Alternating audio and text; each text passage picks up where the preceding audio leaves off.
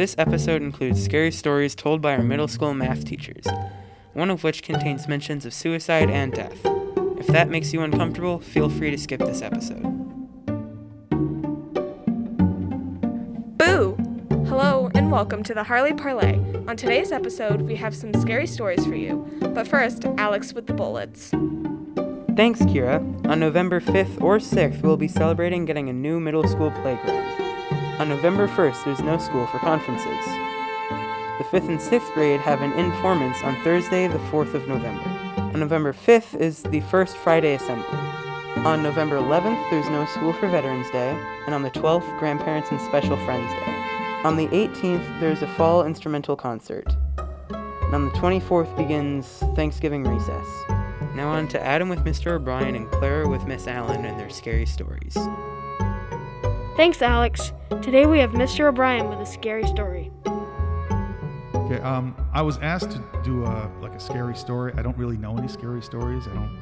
Um, I'm a math teacher. I'm not an English teacher. But I'll, I'll tell you what. Um, it's a true story. I don't know if it's scary or not. But um, I've worked at Harley for a while, and I, my father-in-law we used to be the um, science teacher here. Uh, he would teach all the science courses, and sometimes he'd do some crazy things in chemistry. And one year he was teaching biology, and he was doing genetics, and he actually um, crossed two animals. He had uh, like a, a, little dog and, and, a larger pig, and he crossbred them. Um, and this happened right at Harley. So I, uh, and uh, actually, it was successfully, and he created um, what he called pig dogs. Um, and so there were some pig dogs. They were cute when they were little, um, but they, then they got quite, quite big. Um, and we couldn't have them in the school anymore. Um, my father in law um, left the school in anger um, because he loved those pig dogs more than his own children. Um, and he left the school because of that. And the pig dogs were never seen again. But when they were there, they were a combination of pigs and dogs. Um, very large, Rank, rank, rank was what they said, or barked, squealed. So my, my father in law left, never came back. Some people say, though, that as a show of anger and revenge, he left two pig dogs in the building. Now you're saying, well, we haven't seen a pig dog around here. But I don't know if you noticed, but there's the walls here have uh, have spaces between them. And even in my own my own room, there's a lot of area up above where things could hide. I don't know if you've ever noticed, but um, there's a little mouse in my ceiling. Some people think it's there for a Christmas mouse or some fun thing. Actually, I'm concerned about pig dogs in the ceiling and pig dogs in the walls. Because sometimes I'm here late at night and I'll hear little scratchings on the wall. And sometimes I will even hear, I'll hear some, some students say, Mr. O'Brien, my test. And I say, no, don't come in here now because I heard noises. Do, wait, did you just hear that? I heard something in the wall. What is that? Right, right, right, right, right, right, right, right! And next up, we have Ms. Allen with her spooky, scary story. The Cursed Mummy and Other Supernatural Encounters. The Cursed Mummy. In the late 1890s, a party of four well to do young English gentlemen made an extended tour of archaeological excavations in Egypt. One evening in the bar of their hotel in Luxor, they met an antiques dealer who engaged them in a lively conversation about archaeology and some of the artifacts he had acquired over the years. In fact, said the dealer, I've just purchased an exquisite sarcophagus that contains the intact mummy of a princess of the 13th dynasty. It is the crown jewel of my collection. Would you like to see it? The young gentlemen said they were very eager to see the sarcophagus. Please come to my warehouse tomorrow morning about nine, the dealer said. At exactly nine o'clock the next morning, the dealer met the four travelers on the narrow street outside his warehouse. Good morning, he said as he shook each man's hand. You're very punctual. Then, drawing a key from his pocket, he unlocked the warehouse door and threw it open. Please come in, the dealer said.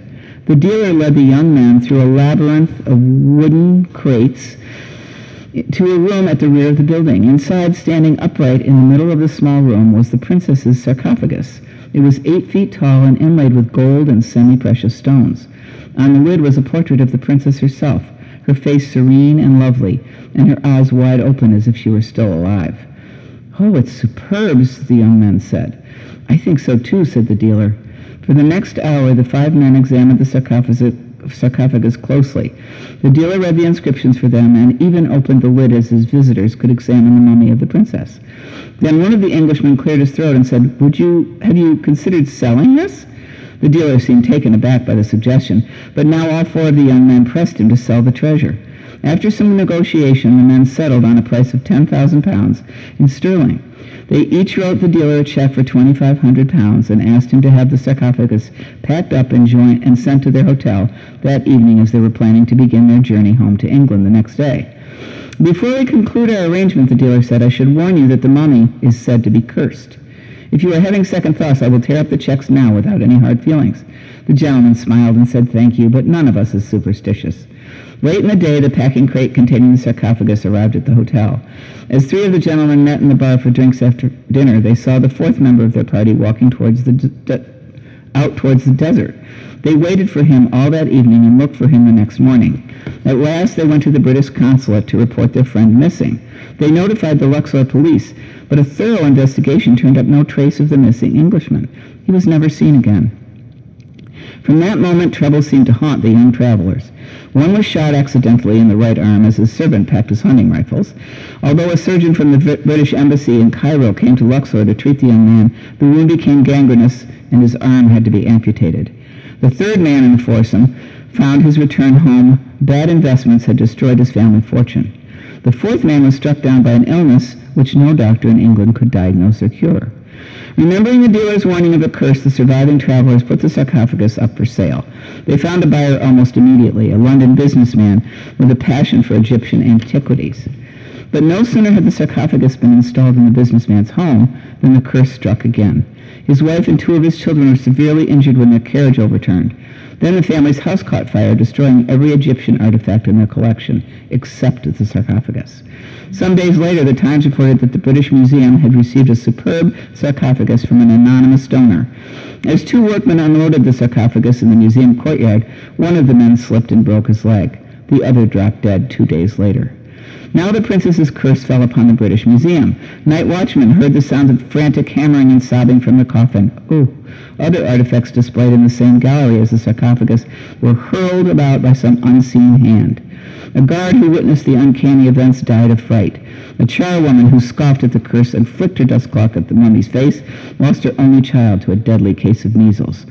By now, the newspapers had heard of the strange occurrences surrounding the princess sarcophagus. The photographer who took the picture of the sarcophagus for his newspaper found when he developed the film that the serene image of the princess was replaced by a grotesque, horrifying face. The photographer hurried home, locked himself in his room, and shot himself in the head. The museum's curators ordered the sarcophagus to be kept in the storage in the basement. Within days, the foreman who had supervised the move was found dead at his desk.